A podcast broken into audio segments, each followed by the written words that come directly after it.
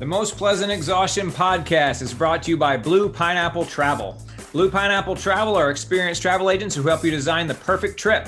They're all well traveled and knowledgeable, and they will be your advocates from start to finish.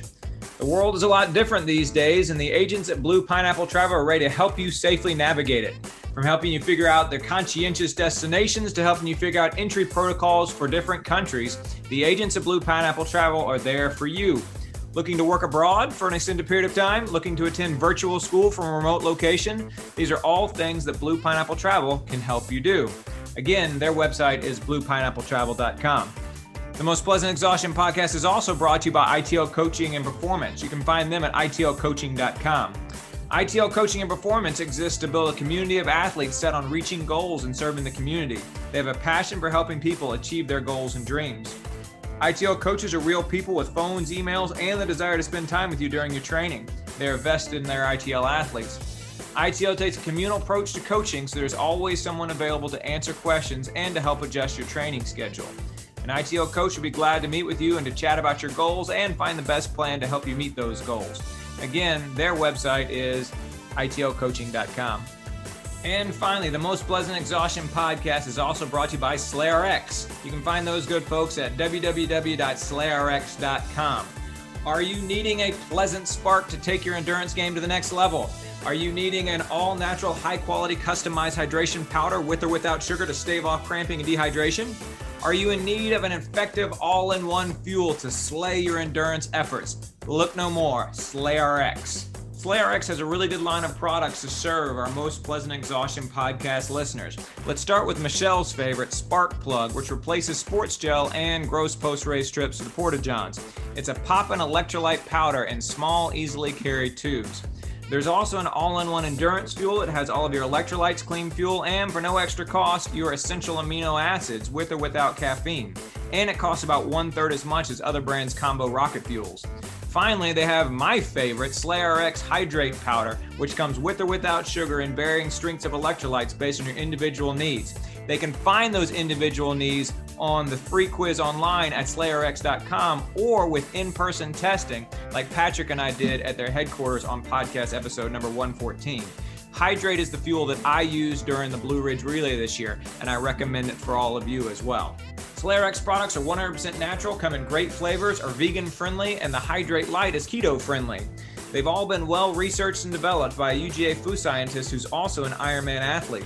The products are tested by the pros and endorsed by your fellow endurance athletes and hardworking folks in the community. The free sweat quiz and their products can be found at slayrx.com, on amazon.com, or at your local run and bike shop if it's available. You can use the code PLEASANT21 for 10% off at their website. Thanks to SlayRx for sponsoring us, y'all. Give them a try.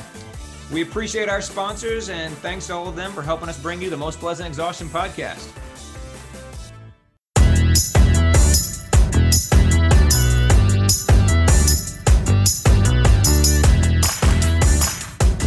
Everybody, and welcome back to the Most Pleasant Exhaustion podcast brought to you by ITL Coaching and Performance, Blue Pineapple Travel, and SlayRx. My name is George Darden. I'm an endurance athlete and coach in Atlanta, Georgia. I am a father to twin boys, and I am a college professor. My name is Michelle Frank. I am also an endurance athlete here in Atlanta, Georgia. I am a mom to three girls, and I work as a CPA. And my name is Eric Hall. I'm an endurance athlete and coach in Raleigh, North Carolina. I'm the father to three teenagers, one of whom is with us tonight, and the husband to a beautiful wife. So, on, on that note, why don't you introduce our guest then, Eric, since she's there with you and you happen to know her far better than the other two of us? sure. So, uh, with us today is Grace. Uh, Grace is my daughter. She's 17 years old. She's just graduated from high school. Um, and uh, she is on her way to being a freshman at Duke University. Awesome. Welcome to the podcast, Grace. And she's on the podcast because as a 17 year old, she is a finisher of the Black Hills 100. Fantastic. Grace, do you know any other 17 year olds that have completed 100 mile races? Um, there was a kid we met at Peyton's. He, he did one. Okay. But other than that, no. Okay. One, one person. So, so, so there's one, and I feel like a friend of ours might have looked it up to see whether there was, and and it's definitely at best a handful of people under the age of 18 who have ever completed 100 mile run. So, congratulations to you. We, we congratulated Eric last week, so I guess we'll kind of offer you you uh, congratulations again, Eric. But uh, but Grace, in particular, congratulations to you. Uh, we asked both y'all on so we could hear about the race and and and hear about uh, how things have gone since then, and of course how things went leading up to it. So I guess the best place to start is to talk about kind of what we're already talking about. Grace, this was this was your idea. At least that's what your dad told us, right? yeah. Okay, so so what Well, is tell- it that that tell made George. you? Tell George what I said to you after we ran the 50 miler. Uh, well, after we read the ran the last 50 that we did, um, he told me that he was not interested in running a 100 mile race anymore. Um, and no desire to do so. And then, like after a week or two of pestering, he kind of like warmed up to the idea once he had kind of forgotten about how painful the 50 miler was. But yeah, he, he wasn't too excited about it after that that last 50 miler. So, well, I mean, and, and that actually segues into into exactly the question. So you're talking about like doing 50 milers with your dad, and you just a second ago talked about the Peyton's 10 by 5K that that you and I and your dad all did back in 2019 when you were what 15. Um, and and these are not the sort of things that that normally we think of 15 year olds, 16 year olds, 17 year olds doing. Um, what is it that that inspires you and and um, makes you want to do these these ultra distance races? Um, I don't really remember how we got started doing them. I think one time, I think he he had been telling me about like the Blue Ridge Relay and how um his friend Brett runs all these hundred mile races. And one day, I think I just asked him like, "You want to try doing that one day?" Just because I don't know, I wanted to kind of see if we could.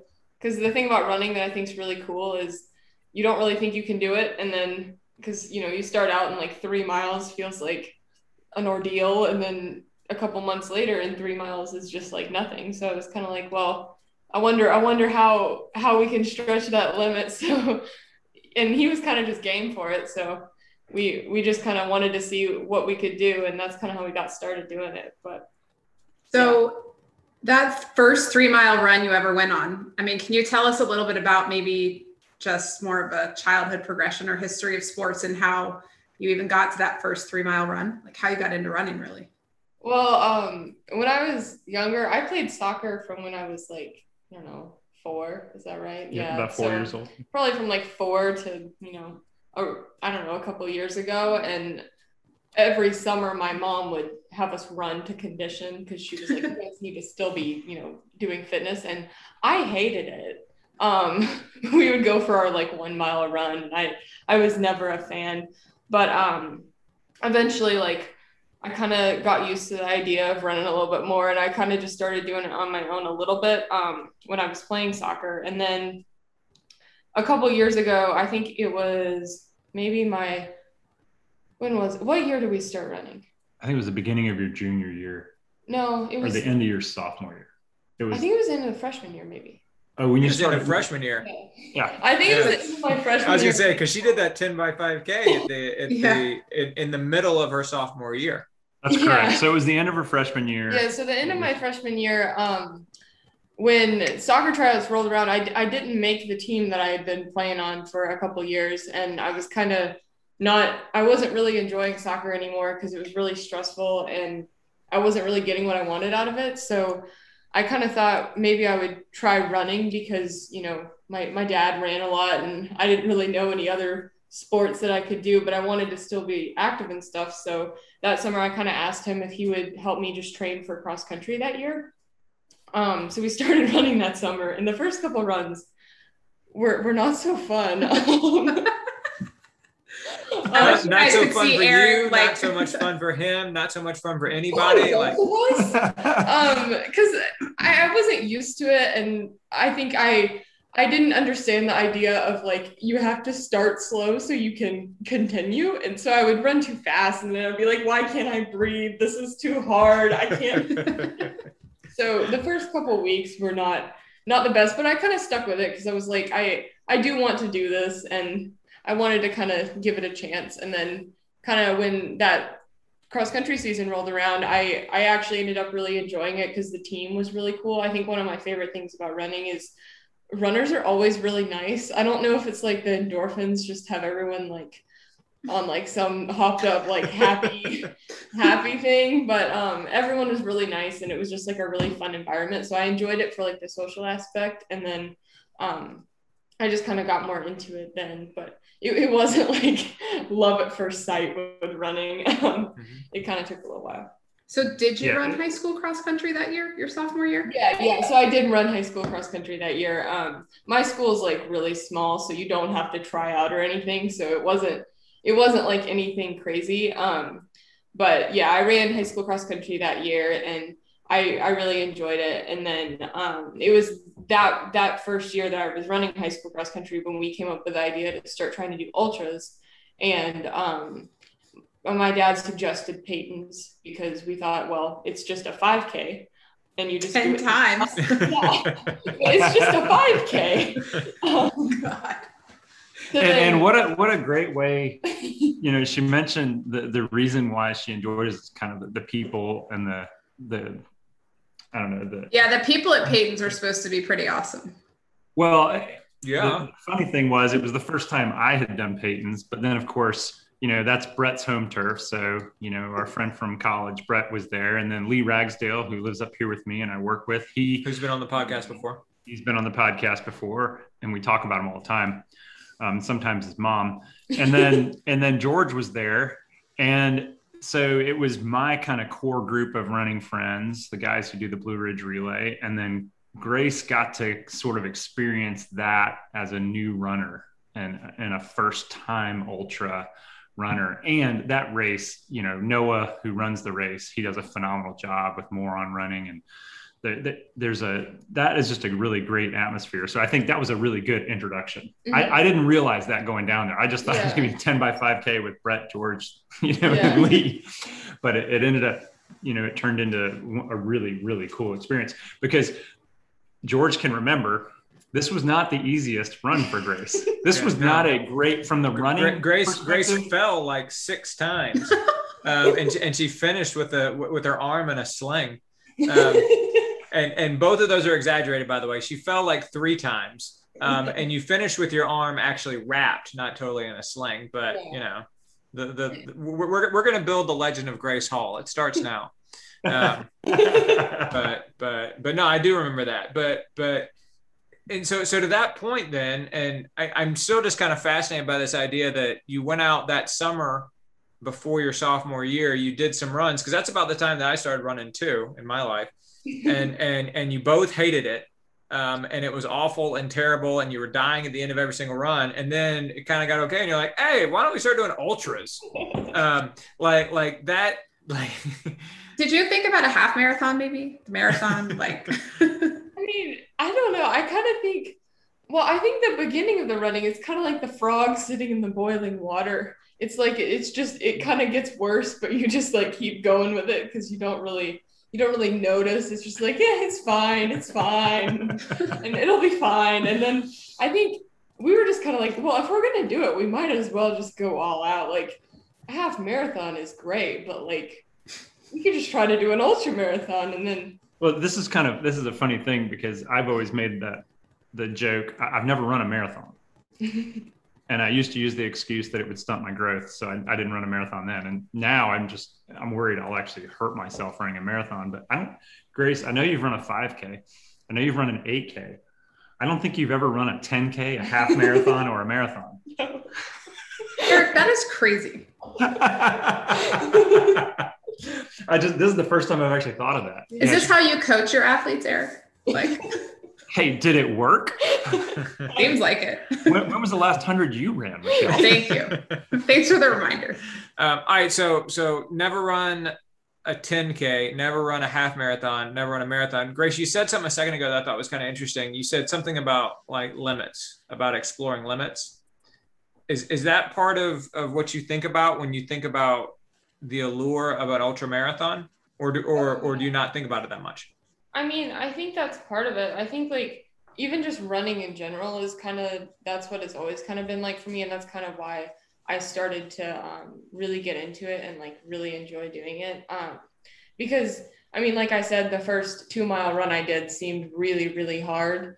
Um, and then I kind of realized that after a couple months, that was like my short run. That was like what I was doing on my easy days. So I was kind of thinking like, I wonder like what the limit is. And I think for me, I think a lot of times um, most of us just assume that there's like all these limits that we can't do, but we don't actually try and see if if we're right about what we think we can't do. Like when we started this 100 miler, um, I was not thinking that we would finish even 60 miles in. I, I was not thinking that we were going to finish, but we just kept going and kept going. And I just didn't really think about, am I going to finish? I just thought about, well, let's just keep going and until until we can't until the limit has been hit. And then it turned out that 100 miles apparently is not quite yet the limit. Um, so yeah i think that's part of it for me. I just like i like that um, idea of just seeing where where the limits might be because otherwise i think i get in like the headspace of i'm making up all these stupid arbitrary limits that don't really exist. But yeah know, it's, cool. it's, it's funny. She mentioned this, you know, like a two mile run used to be the long run. and we joke, you know, we run together at least a couple times a week. Usually. And, you know, we've gone out recently and run 11 miles and it's, it's, that's become regular. And we'll, we'll go to Umstead here, the state park here, and we'll go for an 11 mile run, you know, on trails. And we, we finish and we'll look at one another and go, yeah, that used to be the long run you know and, and that's been a running joke with us as that's kind of indexed up. Obviously it's it's plateaued a little bit when you're when when 11 miles is no longer a really long you know a long run you know you're not going to go to like 50 miles a you know once a week or something like that. But that's always been a running joke with us about that. And i i, think it's it's funny. Grace and i have never really had the conversation that you just had with her george. She's never answered that question but I've always felt like that myself. You know, my, my Strava tagline is never leave anything on the trail but your lunch. you know, and I've always had that opinion of I don't know when my, you know, when I've hit my limit until I've actually gone over it a little bit.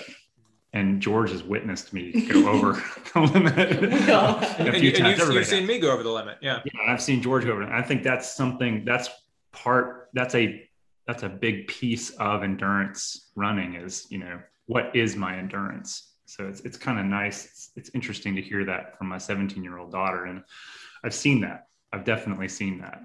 And, you know, the progression, as you said, Michelle, it's been pretty, it's pretty quick to go from, you know, 15 struggling through two miles to 17, you know, running 100 miles. That's, yeah. I mean, I think it's, it's fascinating. I mean, I only got into running because my neighbors were best friends, twin girls, top hat soccer players here in Atlanta.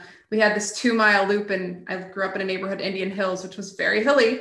Um, and they could run this loop, and I couldn't. And I wanted to, I couldn't play soccer like them, but I was like, well, I'm going to run like them. But I think, like, I was 14 when I went out and did that, and now I'm 40. That's weird. But like, I don't even really feel like I've kind of hit the the limit the way that you know that grace talks about right now like i don't know that i've actually had that experience of being at that absolute threshold and then realizing that that actually isn't the threshold so i think that's pretty amazing for kind of sure. scary for what might come next but for sure for sure so let's talk about the your training then um, and so, so 11 miles used to be a long run. 11 miles is not such a long run anymore. Um, how how did y'all and this is a question for both grace and eric um, how did y'all prepare for this? Um, and and what did what were some of the specific sessions you did in order to prepare you for the rigors of the black hills 100 our training might seem like under training um, i think a lot of people expect that i run a lot more than i do but especially with school and stuff it's it's hard to have the time to like go out and run 10 miles every day. So um I mean, he he found a a couple like I mean he did a lot of research and read some books and we found kind of like a running plan that seemed kind of like what we were looking for. I think what was it? It was like it was just a plan to run a hundred mile. It was it was sort of it was like your uh from a marathon to a hundred miler Yeah. running plan. So, and it, it basically said it was started if you're a 30 mile a week runner, this is how you get to run. and we just kind of started at like you know 40 I, I had kind of been running i think at that point running around 40 miles a week maybe like a little more some weeks a little less some weeks depending on kind of what um was happening. But we kind of started at like 40ish miles. And i think what what i hadn't really done before was running really long long runs. I had kind of just been if i did a 50 mile week i was running just like seven miles every day instead of you know taking a day off and then running a 14 or 15 mile run um, so I think that was one of the big things we changed with my training from doing like the 50 milers to training for this specific 100 miler. Um, cause I was, I think I was just really nervous about trying to do like an 18 mile run regularly. Cause sometimes I, I felt like, what if it didn't work out on the day because, you know, I had a ton of schoolwork or I wasn't feeling good or something like that. Um, but yeah, we just kind of started, I think I was running, I was taking like one to two days off and then running and it kind of progressed from like the 40 miles up to like 50 miles i guess probably by the end of the training plan and just like slightly longer long runs. And then we did um we started running a lot hillier too because the black hills um is pretty hilly.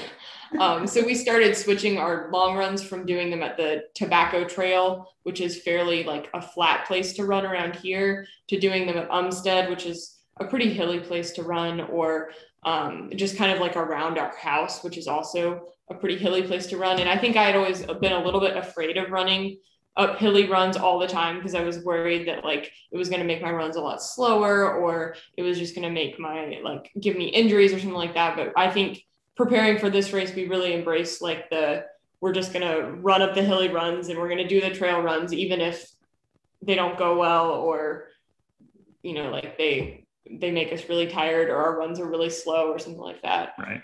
Um, but yeah, that's kind of what we did. We we did some night runs too to practice running with headlamps and stuff.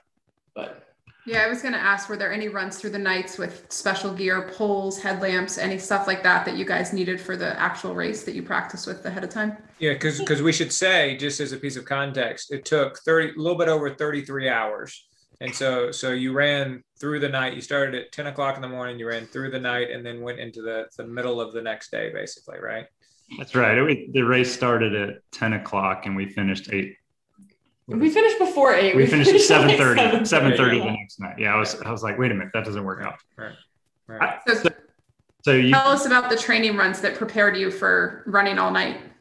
Well, let me let me just let me say something because th- I think this is important. Um, so Grace, Grace had a pretty good base when we started this. She had been running, you know, like she mentioned, you know, averaging 25, 35 miles per week, and we took a long time to get there. Now, you, you know, most people who are running 100 miles have been running for 10 years, and we did this, you know, in a under three year time frame. But um, we were really careful along the ways. And you know, if if if you try to coach your teenage kid, that's tough. And one thing I learned through this was she's going to have to sort of experience some of the th- these things herself. You know, she mentioned that in the in the beginning she felt like I should be able to run faster, and then she ended up struggling with runs, and she had to learn to run slower. She really had to learn that herself. I, I could not convince her of that. And then she mentioned the second thing where, you know, seven miles a day will give you 42 miles a week if you take one day off, but it doesn't prepare you for a 100 mile run. And Grace had to learn that. You know, she had to learn to run the three and four mile runs during the week and be okay with that. And then plan for and execute that long run on the weekend. And, and then also, you know, she, she's expressed this also, you know, sometimes that day just doesn't work five miles in, eight miles in, 10 miles in, it just doesn't work. And Grace really learned how to, you know, either fight through that when it's not working or back up, retrench, go out the next day, go out two days later, or just, hey, that didn't work out, restart. And and I think those were all things that I learned as a as a coach slash father. I had to be careful with this because this is not something any any teenager can do. Like their body will break down, and I had to be very care- conscious of what she was saying to me. And I told her all the time, you know, be very open with me about what's hurting, what's bothering you, because we need to be careful with this. Because my thing was I was always I was always afraid she was going to break herself because I, I I probably would do that. and then the second thing was Grace near the end of this middle of this training plan she really took over. Um, and she started running her training on a week to week basis. And that was almost essential because she knew how hard she was working in school and how little time she had for this, that, and the other, and what was coming up. I didn't really understand her schedule all the time. So she had to sort of take control of this and make it happen. And I want to say that because I say I'm a coach, but I wasn't really coaching Grace through a good portion of this. She was kind of using me as an advisor, but she was tracking her runs, planning her runs, getting her runs in, asking me for help when she needed it. And if you look at her progression up to this 100 miler, it's a nice steady slope and then a nice taper and then 100 miles. Yeah, I mean, there, there were definitely a couple. There was a period where, like, there was a week I got sick, and then there was a week that I I had like senior thesis, which was like this big speech I had to do, and of course they all kind of happened together. So there were like multiple times when, if you look at my Strava, my training really fell off. Um, but I think I did kind of get back, and he helped me kind of get through the mental struggle of like this week I only ran 20 miles because I was really sick this week and I couldn't run. And getting over that and kind of getting into like that doesn't mean that I'm not going to be able to do my race and that doesn't mean that it's not going to work out. It's just I have to kind of work through that a little bit. Um and even like some of the runs that didn't always work out, I think he, he really helped me figure out how to just like either keep going or um figure out a plan for how to make up that run or just leave that run if I couldn't make it up. So yeah, I it, it wasn't a perfect steady progression, but nothing it, is. I guess it got the job done. for sure. For sure. Well, and did you have you mentioned like your senior thesis and you mentioned getting sick. Was it difficult to because just thinking back to when I was in high school and of course I taught high school for several years as well, like things come up and so, so did you did you find that there were several times when you had to adjust what your plan was because yeah. your senior thesis wasn't coming to you the way it should have, or because that that calc final that you had turned out to be that you need to study more for more than you thought you were going to, or something like that? Yeah, I mean, uh, the week that I mentioned that I got sick, I, it was so weird. In the middle of COVID, my entire chemistry class managed to get a, like some sort of sickness that was exactly like COVID, but we all tested negative.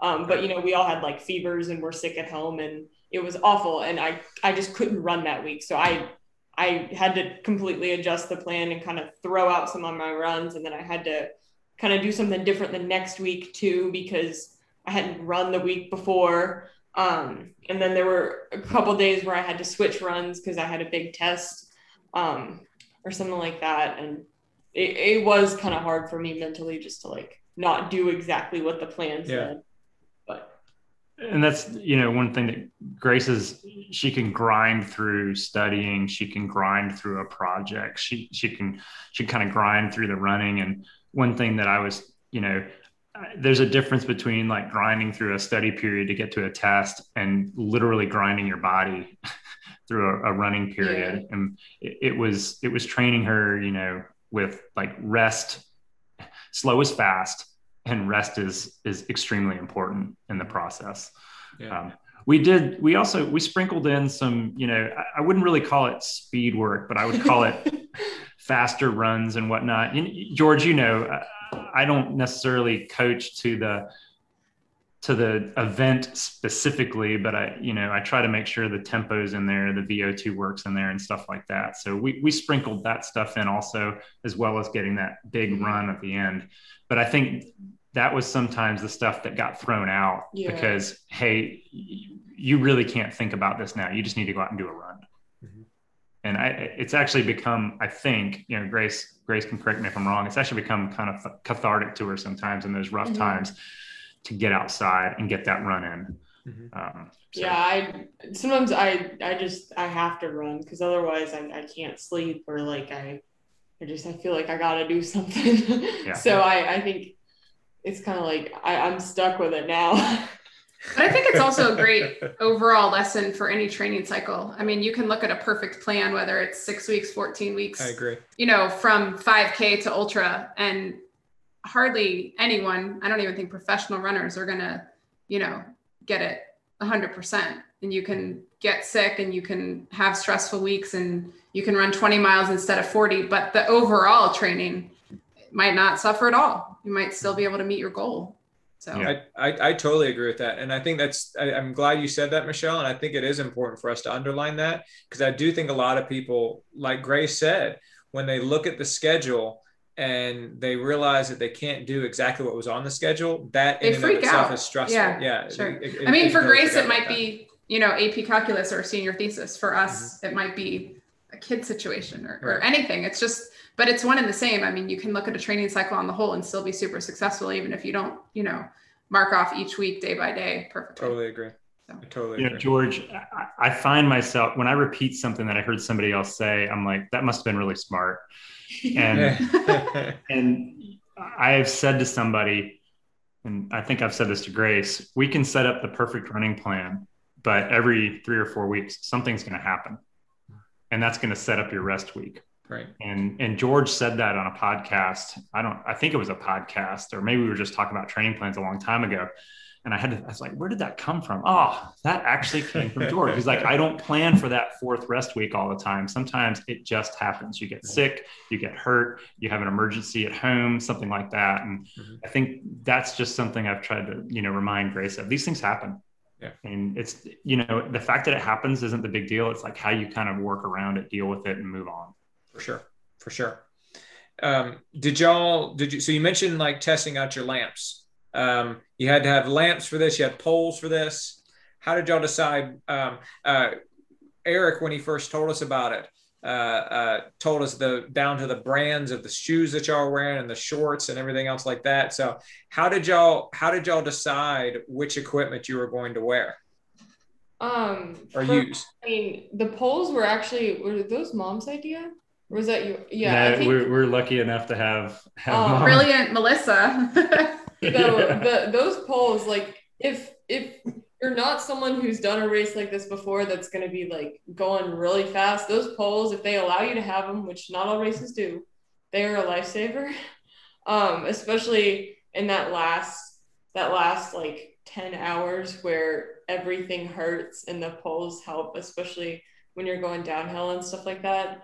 But um, for the other gear, I mean, like I just I I love those. Um, it's this Janji like alpaca shirt. They don't make it anymore. Um, but it's made out of like alpaca fibers. I don't like dry fit. It feels weird and I don't like it. Um, so I don't I don't like synthetic materials. So I have that shirt and I've worn it, I think, for probably like most of the ultras that we do just because yep. it's my favorite. Yep. And it's falling apart now. So I'm gonna have to find something else. But that that's why I wore that one. Um, and then I, I tried a pair of like those kind of tight compression type shorts just because I was like, I don't want chafing if I'm going to be out there for that long. Um, so those were from Janji as well. And I, I liked those. Um, I think I got them like a couple weeks before the race because I thought, oh, maybe I should get a pair of shorts that won't help me chafe. And then I ran in them two or three times and I was like, eh, I like these. So I wore those. Um, Did you have any chafing? I did not, not from my shorts. So I had some from my backpack, but none from my shorts. Right. So I recommend those. Um, and then my backpack, I I actually, I think maybe a couple years ago, last year, a year, year, yeah, like a year ago, I kind of was like, well, I feel like I need to get a running backpack. So I did all the research on my own because I wanted one that would be big enough to fit enough stuff for any kind of race I needed to do, but wouldn't be too heavy. So I, I found, I don't know if he mentioned, he may have told you guys already about what we wore. So. okay. But um, it's from Black Diamond. Um, and it's like an eight liter backpack, but it's, it's made for um, ultra running and mountaineering. So it has lots of space in it and it's mm-hmm. got lots of pockets and stuff. Um, so yeah, and it's really well balanced as well. So I, I found that a while ago and I've been using that a little bit just like for my long runs to carry my water, even though it's a little bit of overkill for like a 15 mile run. But it's still, it. yeah, you yeah. get used to it and it's not heavier than like, you know, your standard Nathan backpack. It's just a little bigger. Um, and it carries, you know, like the two liters of water that anything else would do. So I, I wore that. And then what about your shoes? My shoes. Let's so your shoes. my shoes was quite a story. So I don't know if um, my dad has mentioned this before, but I have what I like to call flipper feet, and I have very narrow heels, but my my toe box is exceedingly wide. um, like a wide is like a D width for women, and I'm like slightly above that. So it's really hard for me to find shoes I like, and especially trail shoes. Um, up until like a couple of months ago, probably, I didn't own a trail shoe because when we ran on trails, it was like a gravel trail generally, or I was fine just using my regular shoes on single track. Um, I had tried the On Cloud Ultra for the last 50 we did, and I liked it, and it didn't give me a whole lot of problems, except for since the race we did was like on the beach, it got a lot of sand in the shoe. I don't think it's intended to be a beach run shoe. Um, other than that, though, that one was good. But then a couple, like a week or week, I think, before the race, um, maybe like two weeks before the race, I wore those shoes and they were hurting my foot. So I freaked out because I was like, oh my gosh, they're gonna be too tight and they're gonna give me it's a moderate freak out. Yeah, it wasn't it wasn't too bad. Um, but I, I got really nervous about it. So I just I started doing some research and I was trying to find like a shoe that might work for me that I could get in time. Um, and I I I looked it up and I, I found the New Balance Hero. Um, so we ordered a pair um, off of Amazon because you can get it in like two day shipping. My daughter who works. Hold on, you work at Fleet Feet and you I ordered. don't have a trail shoe that fits me at Fleet Feet. I've tried them all on and I do not like any of them because they don't fit and they're not comfortable and they hurt my feet. so yeah, of course, and it, it kind of annoys me because I work at Fleet Feet and there's maybe like three to five shoes that actually fit me and work for what I need them to, um, which is frustrating to say the least. But I was would, it love at first sight with these New Balance Heroes? no, we we ordered three different sizes so I could try them on and see what fit. Um, and I was very stressed about it because I was like, I don't know if my foot's gonna swell. I I'm a classic overthinker, so the shoes weren't that. What? Th- You don't this is this is this is a good place to overthink though I, I feel like i mean you, you need to obsess a little bit over your equipment probably particularly over your shoes but uh, if nothing else you're in good company with those who obsess and overthink about gear uh, here on this podcast But yeah, I, I ended up keeping the the men's wide because I was like, Huh. I do not want them to be too narrow, and I was like, I don't care if they slip on my heel a little bit. He helped me retie them in all sorts of different ways. So we also tried like four different tying methods, Lacing. lacing methods. Sorry, um, I should know that I work at Fleet Feet, but.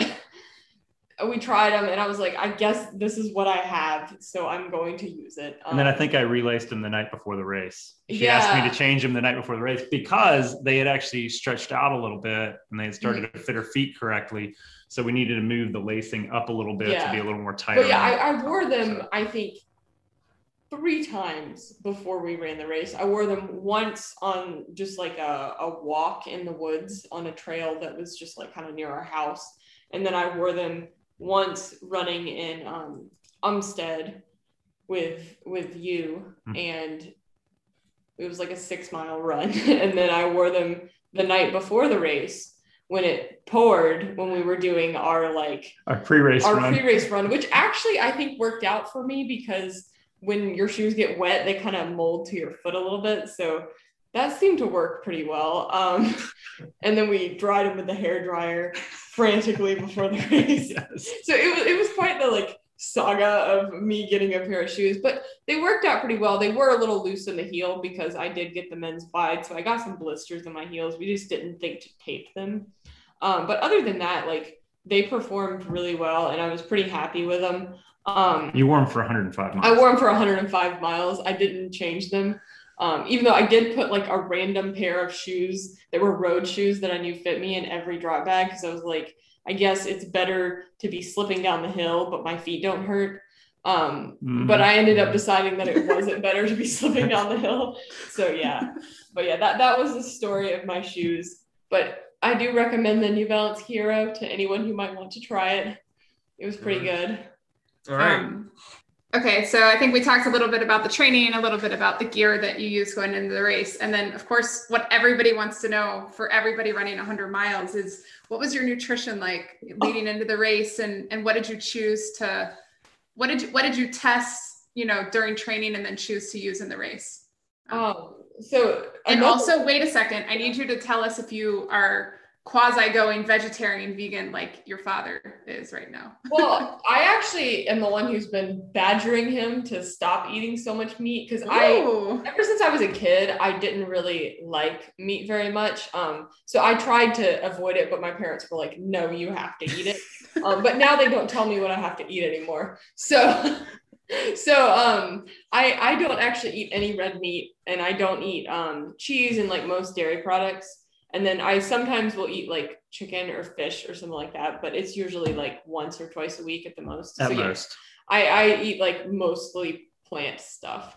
But And what are you eating? What is in a big mileage week for you? Let's say it's your last week before training. The taper hasn't started. Like, what is a what does a day in the life of food look like for you getting ready for this race? It's usually kind of different. I mean, the week before, we definitely normally will eat like, I don't know, probably like, I would normally eat like maybe 500 calories more than I usually would the first, like the couple days before. So, like the, you know, two or three days before, I guess, for this race. But other than that, I didn't really change the way I ate for like the weeks. I just kind of, I, I mean, I, I don't, I, I kind of change it up. I mean, I, Just give her some ideas. Yeah, okay. tell me. What are you eating for Well, breakfast? for breakfast. Okay, Yeah. so What is your dad cooking for you? I, I don't. so um for breakfast i actually this is kind of weird but i like eating hummus for breakfast so sometimes recently i've been eating a lot of like pita and hummus for breakfast which is kind of Uh. weird but it's pretty good um otherwise i'll eat like bagels or um cereal i mean pretty standard for lunch a lot of times i eat a lot of fruit Lots of fruit. can attest to that. I pretty much have fruit at like every single meal, except for sometimes breakfast. Um, I I eat um. I'm trying to think. Like I, I mean, I eat like quinoa a lot. That's something that I take for lunch for like Mhm. school and stuff. I'll make. I sometimes I will kind of prepare my meals in advance if I'm going to school. So like I'll make a couple. We have like these little quinoa bags that you can buy. so I, I make those and then I like cut up vegetables and stuff and put them in there. So I really like that um, for like lunch and sometimes dinner. And then Are you adding beans to that, or you're just putting in the quinoa and loading it up with it's vegetables usually and quinoa stuff? and rice. So quinoa and rice, and then I'll put like um, tomatoes and She's trying to figure out where you get your protein. oh, I Where think you get your- quinoa has protein Yeah, it. but where do, where else do you get Where your do I get my? I don't eat a whole lot of protein. I eat a lot of peanut butter. I Just a lot really like peanut peanut butter. butter. um, so yeah, I get protein from you know like chickpeas, peanut butter. Sometimes I'll have like you know chicken or fish or something for dinner. Um, and I, I do eat yogurt sometimes because I like yogurt. So that's the one dairy product that I do sometimes Right. eat. Um, but yeah, I'm trying to think like if there's any. Yeah, Melissa's really good. Uh, It's it's it's a little crazy sometimes, but Melissa's really good at making meals. We'll we'll make two meals for dinner, and Yeah. tonight's a great example. Um, Melissa made lasagna, but for the meat eaters, we'll have your you know typical lasagna, uh, and for Grace, she'll make her a vegetable lasagna with no cheese. Yeah. Like George's lasagna, Which you loved, vegan lasagna. which which which which Michelle came to my house a couple weeks ago and and said mid meal, this is actually really good. So, so that might have been the highlight of my month of June.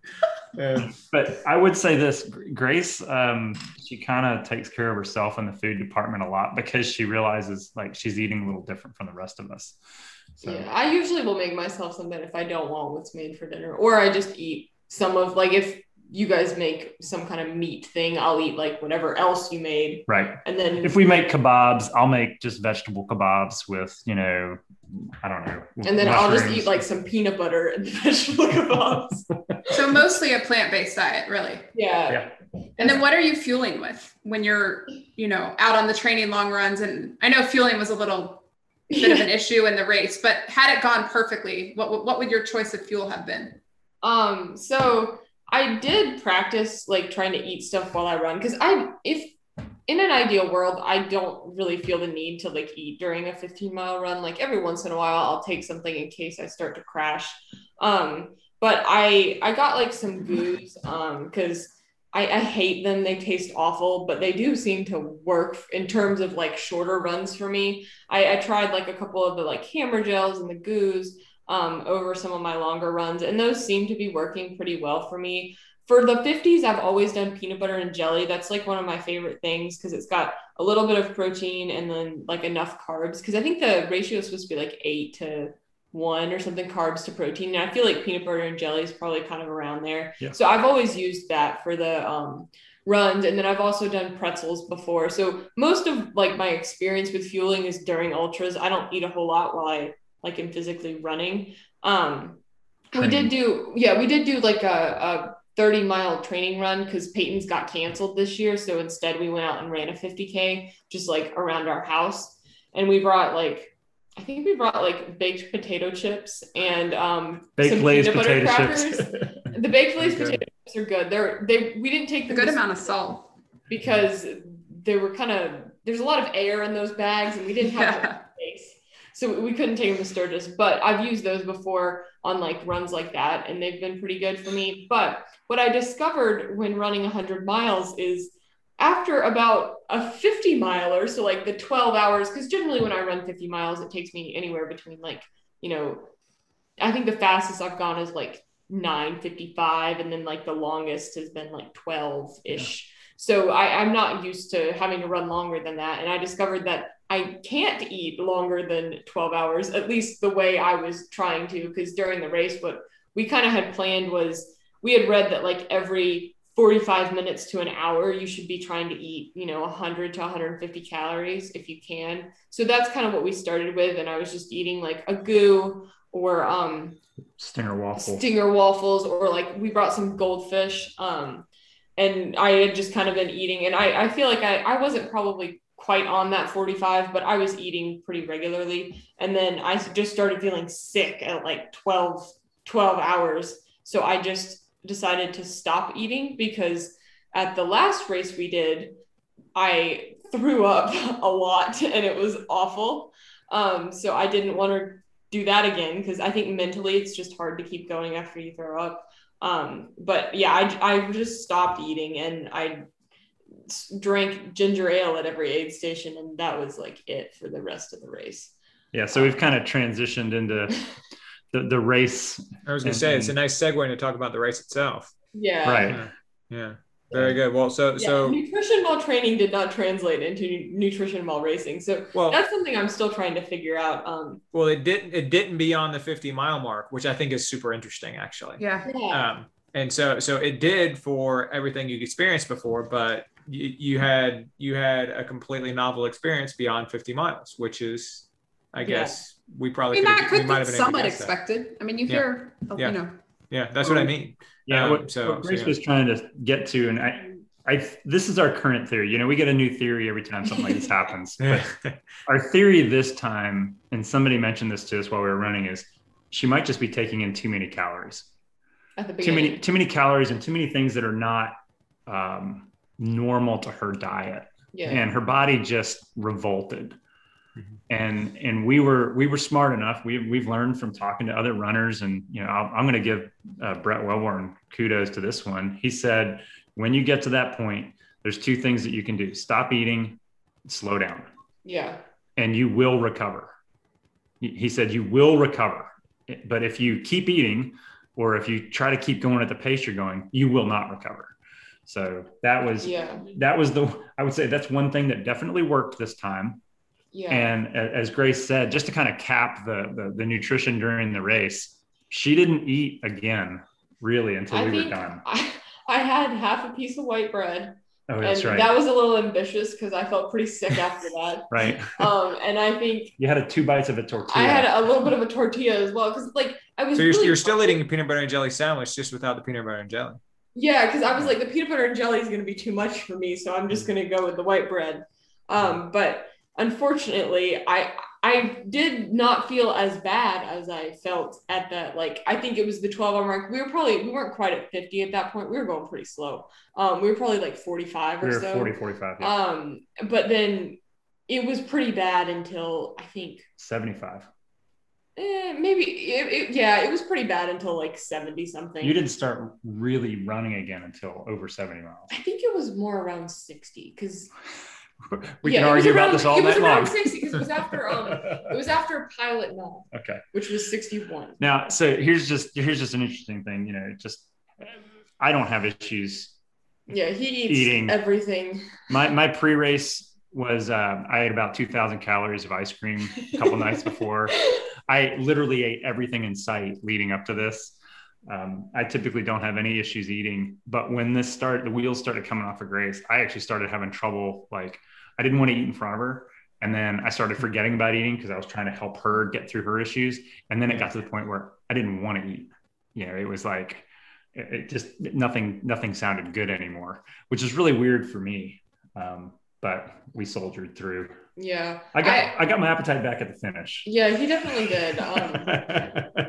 Um, I, I think that was one of the things I was like most surprised about. I didn't think that like I would be able to continue because I mean, essentially, I, I mean, it was over 20 hours that like I was just running on ginger ale. ginger ale and not a whole lot of it. Um, but like, yeah, I was, I didn't think that I was going to be able to keep going without, you know, passing out or feeling sick or feeling sicker from not eating. But I mean, I, I wouldn't recommend it, but it, it was, I, it kind of was another boundary that like I just kept going with, I think. But yeah. All right, so let's talk about the race itself then. You say it started at 10 a.m. That's all we know about the start so far. Take it from there. What what, what what did you what did you know about the race? What were the I think there there were different phases of the race. I want to say there were like different um like different parts of the trail. It was an out and back, isn't that right? Yeah. Um, so, So- and we know it was hilly. Yeah. So the Black Hills 100 is really 105 miles. They give you five bonus It's miles. Good good to lead with that. yeah. So, and, and they, they're very open about that on the website that it's actually Okay, good. Well, it's a bargain. You Yeah, it's a bargain. Five miles free. it's free. By the end, we were like, we could give you back the five miles. We'll just Yeah. cut some corners here and there.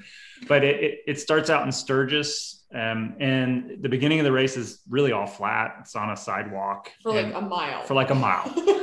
And then you kind of step into the foothills of the Black Hills Mountains. And I would say that their description on the website is you go up, you go down, you go up, you go down, you go up, you go down, and then you turn around, you do it all over again. yeah. Um, and so it's a seven about 17,000 feet of elevation gain. So you don't end up 17,000 feet above where you started, but with all the ups, um, not detracting with the downs, you get about 17,000 feet over the course of the, of the run.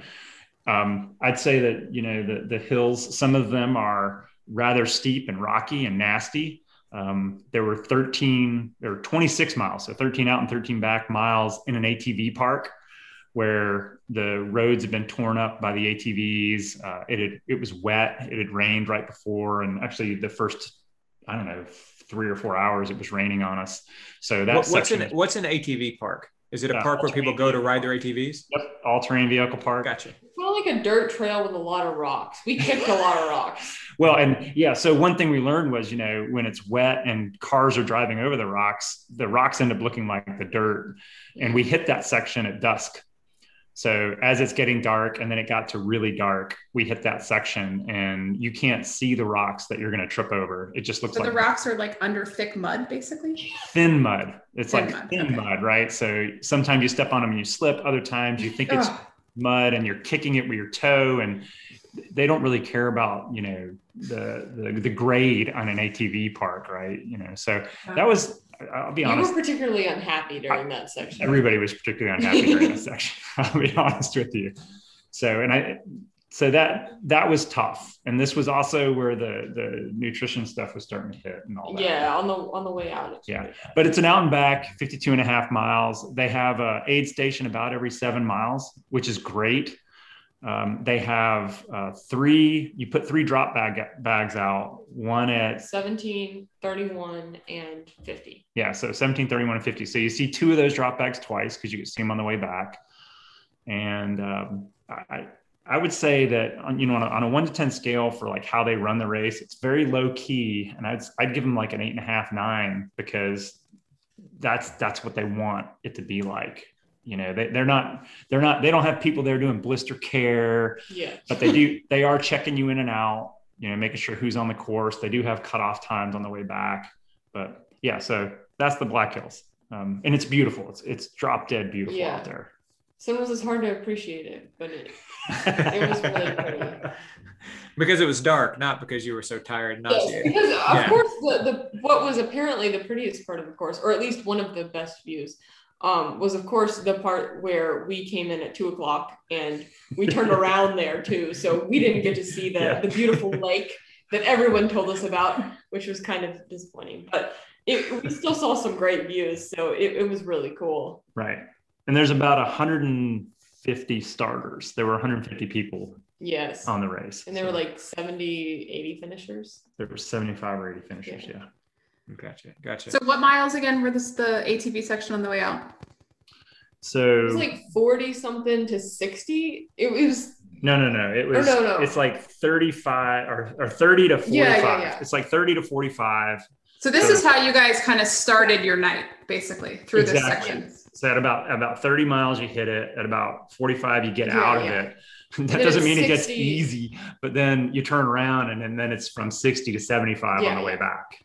So take us through the rest of the night because I think we kind of know now that got a little bit tough, right? So I think the one thing that did help is the the flattest part, which isn't saying much, is the the like part before you turn around. I feel like most of the big hills are in that first um 50 45 miles. yeah that first 45 miles maybe even kind of in that first first like 30 miles or so right. i feel like the atv trail while rocky and not so great terrain it wasn't as hilly as some of the other parts No, I agree. um, and the part right before you turn around wasn't as hilly either, but I was feeling not so great. Um, pretty much the whole night. Um, it was not my my favorite time, and we kind of we had slow kind of when night hit was when I started feeling sick. So we kind of started to slow down, and we were kind of thinking like, I mean, at this point in the race.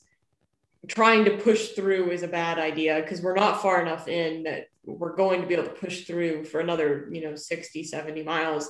Um but we're not like so far in as well that like if we slow down for a little bit that it's gonna completely wreck our chances of finishing. So kind of at that point we are like we're just gonna slow down until i feel better um, and then if i don't feel better we're just going to keep going until they tell us that we can no longer keep going because we have missed the cutoff um, so that was the plan it was kind of just we're going to do what we can um, until we can't so that that's kind of what we were thinking and throughout And- the and whole night I'm, I'm sorry to interrupt you, Grace. Are y'all articulating this plan, or are y'all Yeah. just like, are- Yeah. so you you you actually discussing it and talking about it that's with what one I another? told him. I, I think he told me that you're feeling sick. We need to slow down. And I said, okay, well then I guess is it that what we do is we slow down to like you know a, a 20-ish minute pace. Probably we were we had been going like 17-ish minute miles, 16, 17 minute miles, and that was kind of what our plan was to continue doing that until 50, then reevaluate and decide what we were going to do on the way back.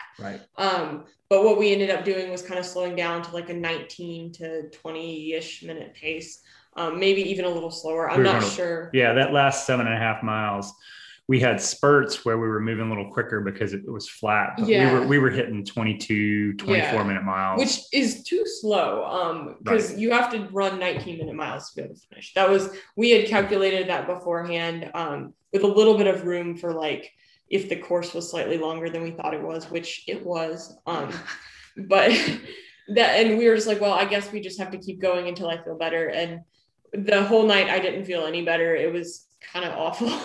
um, I'll just So go ahead. one thing here is we're still running kind of in the same group of people that we started with. yeah, the We see- We see different people, you know, you're always going to see different people. And of course, we saw the people returning and Yeah. some of them were flying back. oh yeah. But we had this group of about seven people, I'd say, that we kind of consistently saw through the race. Some of them were right ahead of us. Some of them were right behind us. And They, were like, yeah, Right. But what was interesting at the 52 and a half mile mark, and Grace can confirm or deny this, is we started, those people started dropping out. we saw less. Uh, like when we started turning around, there were some people we didn't see anymore. And I think that's when a couple of the people dropped out kind of at the 50 mile mark because I think that's a really easy place to drop out. It's like the aid station, it's in the middle of the night. Um, if you hit it by the cutoff, the cutoff is at 3:30. I think we hit it around two, a little after two. Just, yeah.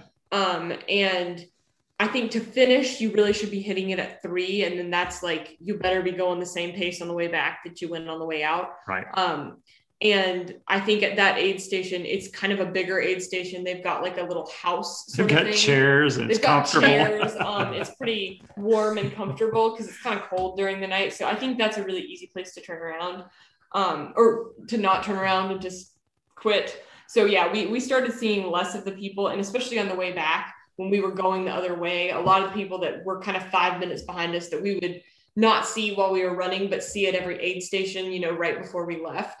Um, they weren't there or they were kind of looking pretty bad. when they Um, rolled in, right? So yeah, and I think that that was kind of I think it was helpful. It, it- Yeah. it, kind of reset your. Huh. You know, it's- this So- is hard. It really. It was kind of like a. This is not easy. This is hard because a lot of these people had some pretty strong running backgrounds. yeah. They've been running for 15, 20 years. They've done multiple, you know, hundred milers. Yeah. This one of the ladies she was training to do the triple crown of two hundreds. Yeah. She didn't even make it halfway. You know, and you know, so we started seeing that. And then after we got through the second checkpoint on the way back, the sun came up. So Yeah. let's talk about that because Eric, if I go back and look, we got an update from you at 7 10 a.m. Difficult night, chasing cutoffs now. And then George is, you know, giving you this mojo about sunrise brings a new day, pep talk. And then about two hours later, we hear from you and you say, just left Nemo, 38 miles to go. I don't know where Grace got her, but she started running again. Some incomplete thought that made a lot of sense to us, like things were turning around. So what happened in those in those two hours where you were had us I- all worried because you were Talk like about what happened on the ATV course. What Well, so the sun came up right before we hit the the aid station, right after the turnaround. Um, and right after that aid station, we were kind of running up this big hill, and I think I stopped for a second, and I was like, I I don't think I can do this. And he was kind of like, well, you know, we can, you know, stop the next day. And I was like, we can go back to the way we came. And I was like, I'm not going back. I want to at least get through Nemo because um a lot of people have said like it's really easy to quit at the Pilot Knob was the 61 mile mark and apparently a lot of people quit there because that's the 100k and i was like i'm i'm going to get to the the 70 mile one um and. I think it was right it was then we kind of started doing it for a little bit and i just i thought of it and i was like I, I really don't want to not be able to finish. And I was kind of like, at this point, I'm not feeling any better. And I don't think that continuing to walk is going to make me feel any better. So it seems like the best situation is to run at the pace we have to finish until we can't anymore. Um, because otherwise, we're not going to finish the race. Slowing down and then trying to speed up later isn't going to work. Um, and our plan wasn't really it. It I did feel not as terrible as I did at the very beginning, but I didn't feel good enough that I wanted to run but I was kind of I think I just told them like I want to make sure we can't do it um, before we kind of just give in the towel and just walk until they tell us we can't. she, she tells that story so poorly because yeah eric you told it way better when you recapped yeah, it and she probably doesn't remember it very well. I do remember it. I just so we, we get to the top of this hill, and I think I stopped to tie my shoe or whatever, and we're in the ATV park. and she This took was off after after Nemo, and no, it wasn't after Nemo. It was before. Nemo. okay, so it was before Nemo, I'm telling you. and Grace started jogging down the hill. And going downhill is the worst thing at this point because you're just you're just so you're in so much mm-hmm. pain. And I kind of I looked up and uh, it was kind of like a mirage. Like I was like, is this really happening? And I'm like, and my next thought is now I've got to chase her, right? And I got to go catch up with her. So I, I, I catch up with her. And I look at her and I say, you, what are we doing here? Like, what, what, what, what are we doing? And Grace looks at me and she just, she just says, well, she didn't look at me. She's looking ahead. So she doesn't trip over something. She said, I just want to make sure I can't do it. You know, and, and then from then on, and we're very process driven. So when things start going bad we start thinking about the process you know you know what's the plan? What's the next step? Where am i putting my next foot? You know just get down into the, the, the nitty gritty details. And grace says to me i want you to calculate the times we need to get to the finish at 34 hours. Yeah. so we were we were Well, basically just going to ride that 34 hour line as long as kind of. Well what i think what we had what we kind of did is until nemo which was the 70 it's a little over 70 70, miles yeah. like until then we just i just started kind of running and he was just kind of running behind me. And we didn't i don't think at that point we had really started trying to calculate anything. We were trying to get to nemo first right. because that was really the the thing was is we're going to get to nemo and then we're going to figure out what we're going to do. Um, and when we got there, it's kind of a nice aid station because it's you kind of come off the ATV trail for just a little bit and you're on like a little road for a little bit. Yeah, you're on this nice um, little flat road. Yeah, it's a little flat and it was kind of nice. So we we kind of booked it um, and we got to the aid station and you know we did everything we needed to do there and I, he he looked it up and I think we needed to we needed to do 21 minute miles to finish. That was somewhere around 20 minutes. Yeah, that was the goal. So I think we were just like, well, we're gonna try to go a little bit faster than that to give us a little bit of room. Cushion. And we just kept going down the ATV trail. And I think we kept running a little bit, not a whole lot, but we kept doing a little bit of running until we got to the um to the was Dalton Lake the next one? Yeah. So Dalton Lake is the aid station that's at the 31 mile mark on the way out and the 70 78 or something like that on the way back. Um, so we we kept kind of running until we got there, and then I think when we got there, we realized we needed to be doing you know 23 minute miles or 22 minute miles or something like that. So then after that, we were kind of like, well, I'm not feeling any better, and we're not sure how far like this running thing is going to go so we might as well just start hiking from here so that last like 31 miles we just hiked as fast as we could Right. Um, and we were just at that point we were kind of chasing the cutoffs. And at that point, I think we had kind of realized this is possible. possible. I, before that, I was just like, I'm gonna do what I can while I can, and we'll see where it gets us. But then at that point, it was kind of like this is what we have to do, and it felt a little bit more reasonable. So we just kept walking, and we didn't stop at the aid stations. And it was funny because on the way back, a couple of the people that had been ahead of us that had hit the aid state had hit the turnaround at 15 hours instead of we hit it at a little over 16, I think. Yeah. Um, we had caught up with them at this point. Um, and what we ended up kind of running with them for a little bit, and some of them we ended up passing by the end of it. But yeah, right, was, and they were nursing injuries, and, and one of the yeah. like it was a pair of guys from Minnesota, and one guy dropped out, um, or was Wisconsin. Minnesota. Minnesota, right? And then, you know, they they just had issues and they couldn't keep up their pace, and so again, you know, you never want to wish bad upon somebody, but it start it's a reminder of just how difficult this is. You know, See, and, and that, so that's such a, an interesting reframing to me.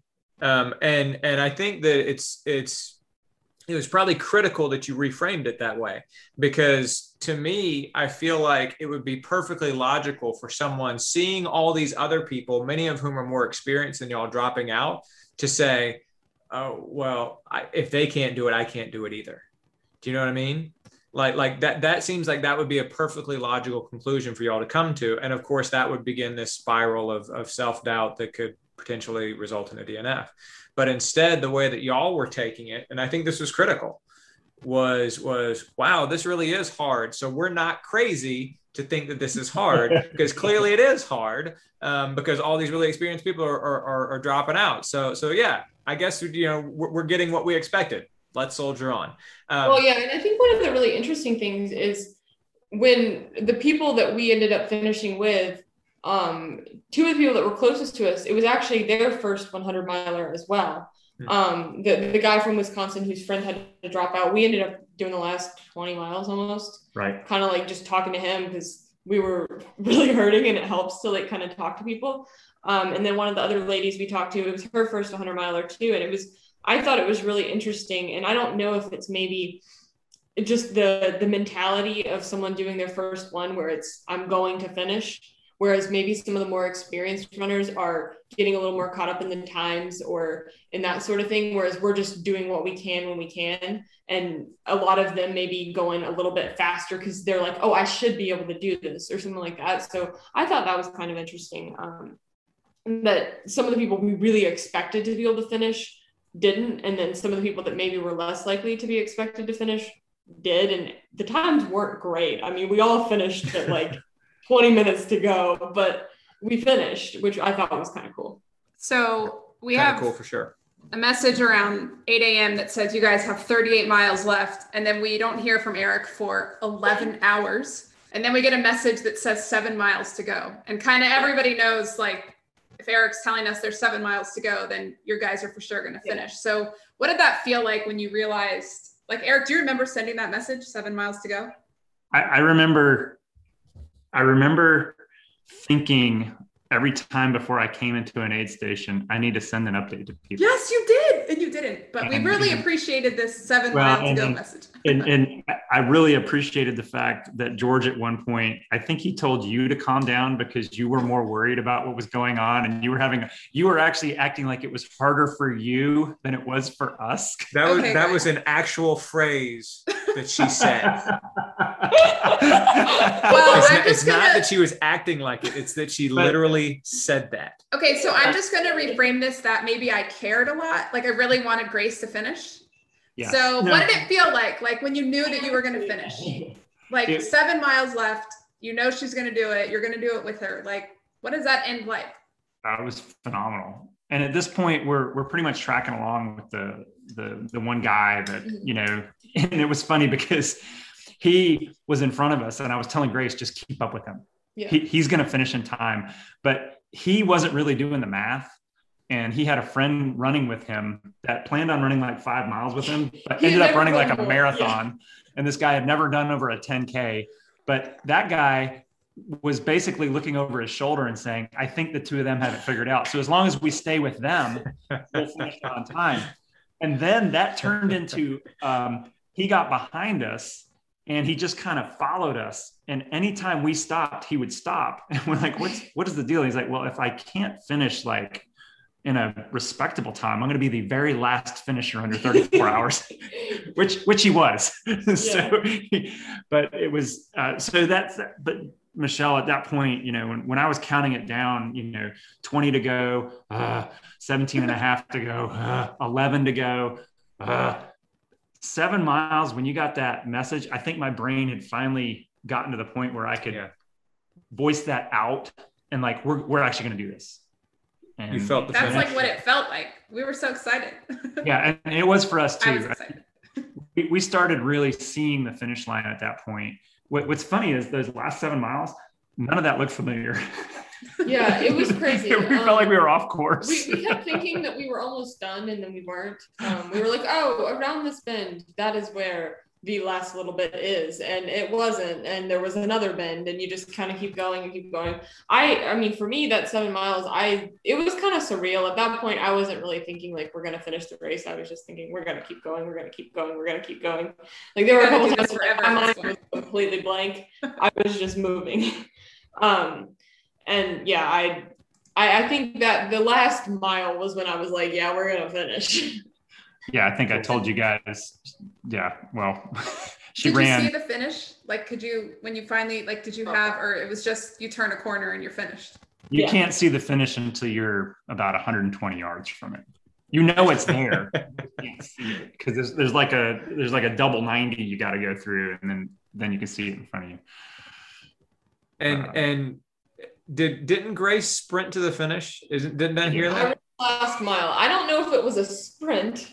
Um, Well, it was a 10 minute mile, but it was not a sprint. And I he didn't believe me, but what my plan was just to run to the finish and then I was just gonna wait for him so we could finish together. But I don't think he I didn't communicate that, so he felt as though he needed to run after me and he was very unhappy about that. she did it again. I was I was fixing my shoes, and No, you were not fixing your yeah, shoes. yeah, I stopped to fix my shoes, and she she that. started running. And what it she said to me, "Don't worry, I'll wait for you." I guess, yeah. but she got about She, 200. she yells yards. it as she's running away. No, I'll wait for you.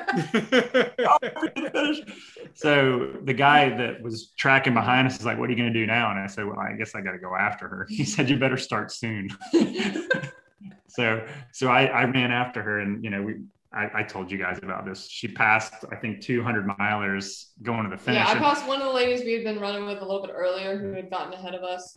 Um, so I was the second to last female finisher, not the last. Um, and then I, I passed this one guy, and he was he was probably your age maybe, and his daughter was like, "Don't let that girl pass you!" And he, he tried to speed up, but that man was broken. He he was barely walking. There was no there was no denying Grace at that point. there was no denying Grace, and I, I, I think you know it, to know Grace's mentality. She was that, that little girl saying, "Don't let that girl beat you." Pretty much told Grace, "I'm going to sprint past this guy. There's no way he's going to catch me." Right on. Very cool. Very good. How did it feel to cross the finish line, Grace? Um, I was I it, normally after races like I think I I've been I think about it more, but I was just like, oh, I'm done. I, I and it wasn't like it was just kind of like okay. I, don't know. It was the, it was kind of anticlimactic at that point because I was just not. the thing I was most excited about was they had food. Um, I've never. They had like a couple crock pots full of stuff, and they had white rice, which at that point sounded great to me because I had not been feeling so good, and I was like, white rice sounds pretty amazing. So I, I got myself a bowl of white rice and I was so excited about that. I was probably more excited about that than finishing at that point. But then a little bit later, I, I got a little more excited about. Know, she she's experienced this twice now, and not what she's talking about. But we finished the race, and she finished the race with me. Yeah, she's la- we, we finished the race, and there's a lady standing there, and she's giving out the belt buckles and the t-shirts. And she turns around and she looks at me and she gives me a belt buckle and a t-shirt. And then she smiles at Grace. and I looked at her and I said, I kind of like pointed. I was like, ah. Uh, and she's like, oh, you ran too? Oh, no. Give her a break. Oh, no. And this is the second time Grace has experienced this. And it's like, come on. And I think part of it, she's a bit of an anomaly still. Sure. The, the closest person her age in this race was 24, I think. Maybe, yeah. Yeah, something like 24. And she's still a bit of an anomaly. And, and the other race that had happened, the, the youngest lady was 27. She was 30. She was 30, yeah. she was 30 so, so, you know, but but yeah, it was it was kind of a it was kind of funny. But yeah, Grace got her belt buckle, she got her t-shirt, she deserved both of them. Yeah, I was the I was kind of not super excited too because I don't know if he told you guys this, but um, we got a hotel room that was half a mile from the start of the race. And I, have told everyone this, but he decided that a rental car was too expensive. Oh and my god. They don't Oh, have Eric. Uber.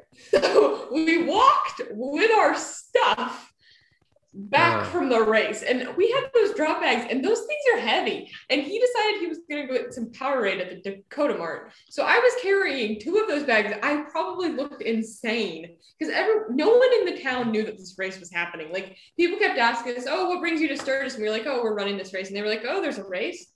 So no one knew what had happened, and I was just like covered in mud, like limping with like these two neon colored bags that are like huge and I'm sure everyone thought I was crazy, but that was the the most interesting half mile walk of my life.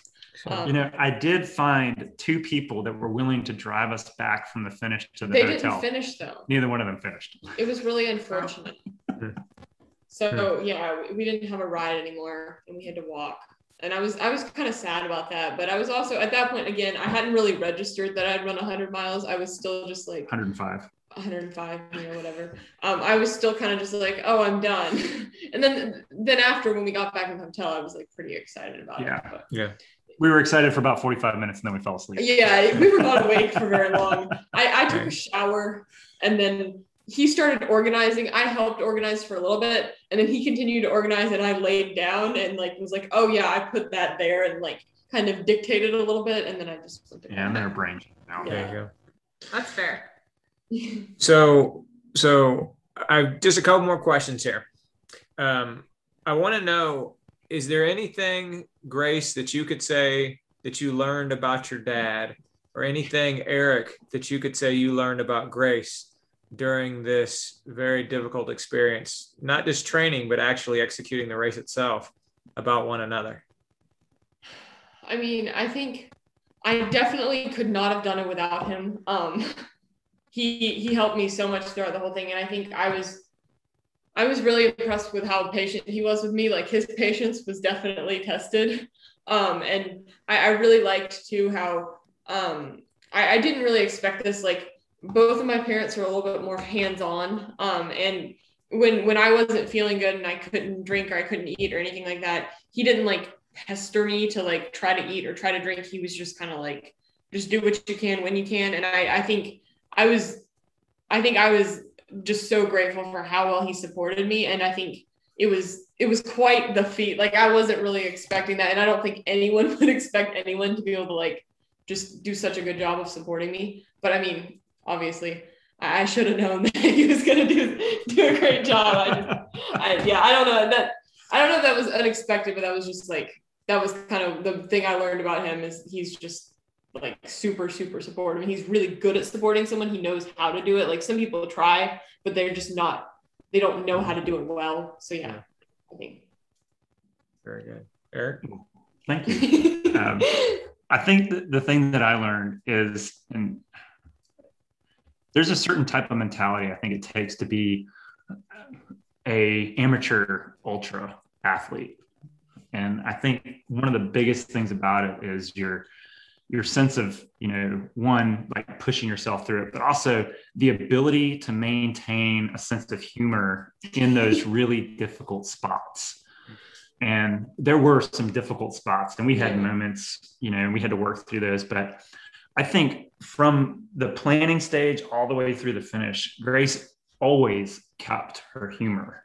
And I, I just I want to read something that she did. She did this the night before we left. She Oh, the put drop the bag note. drop bag notes. Yeah, this was great, they, they were great. And I, I sent you guys a picture of one of them. It's my favorite one. And it's the one we had at the 52 and a half mile mark. And I'm just going to read this to you. And this, this epitomizes like her mentality that she really expressed during the whole race.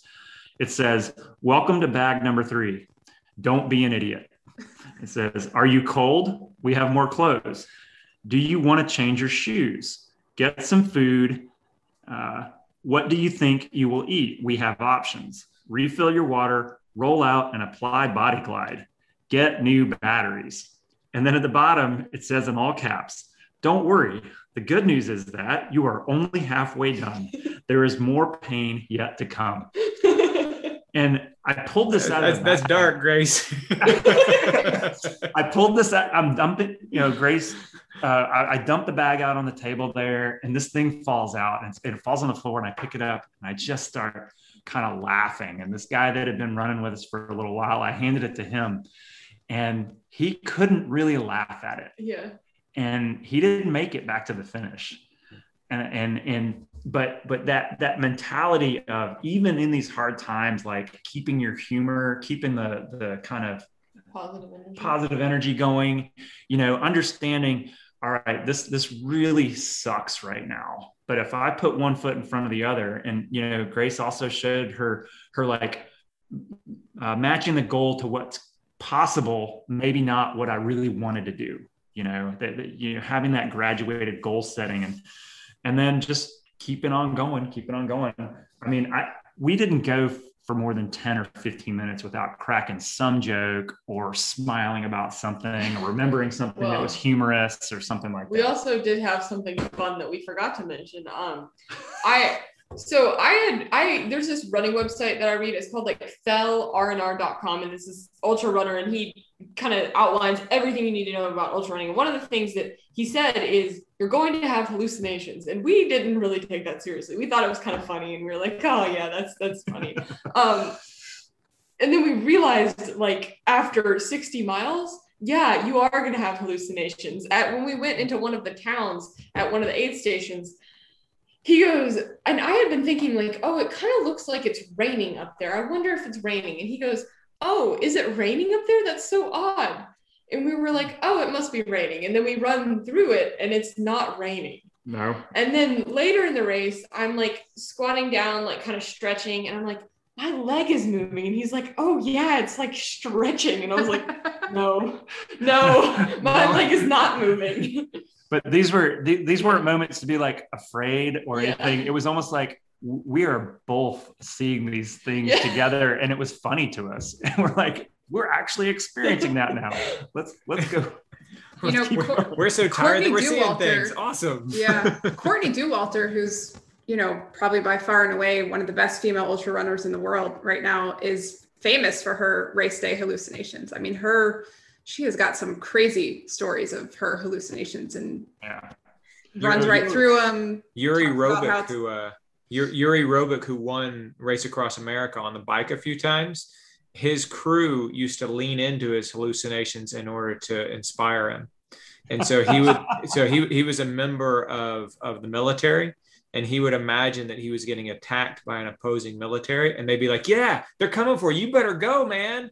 Um, and that that was how they would actually keep him going, like at the 2,000 mar- mile mark of, of, of Race Across America. Yeah. Yeah, ultra, ultra runners are a different breed, Grace. So, so welcome to that club. Uh, very good. All right, Grace, what's next?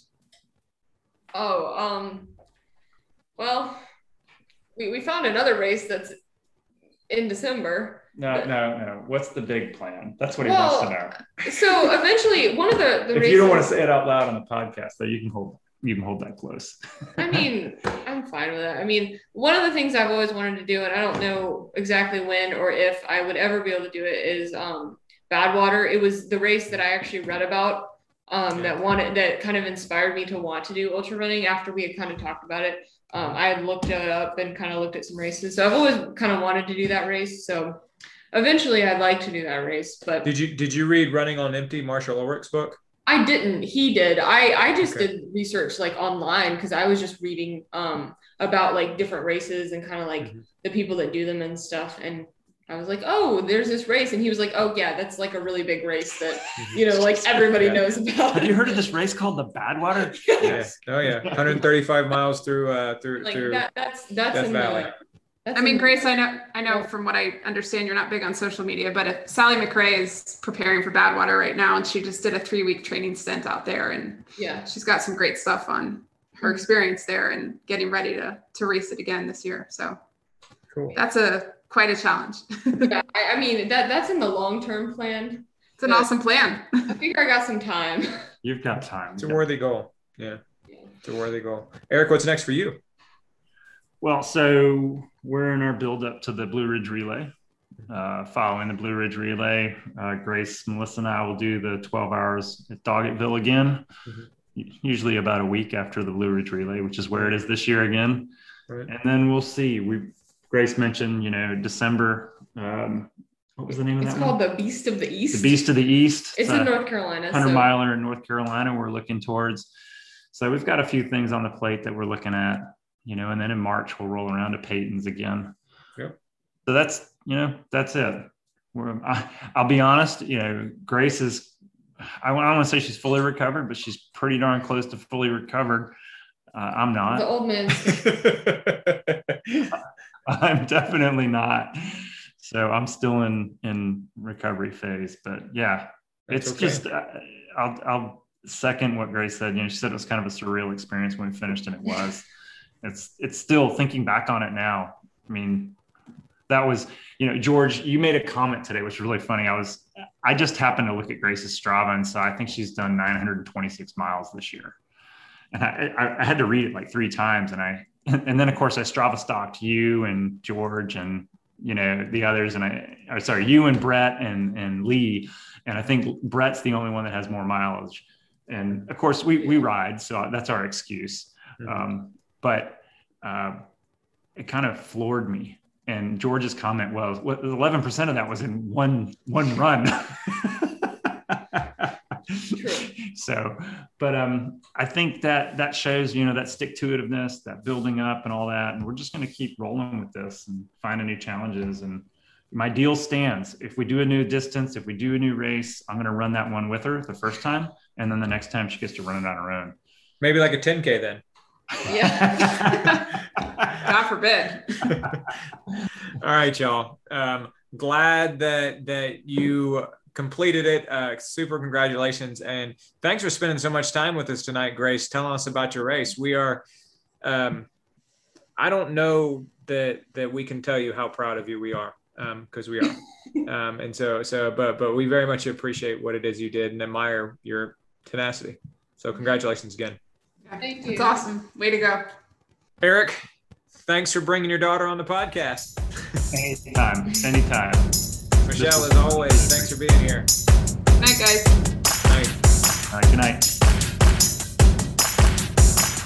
Thanks again for listening to the Most Pleasant Exhaustion podcast. You can find us on Facebook at facebook.com slash pleasant podcast, on Twitter at pleasant podcast, or on Instagram, Most Pleasant Exhaustion.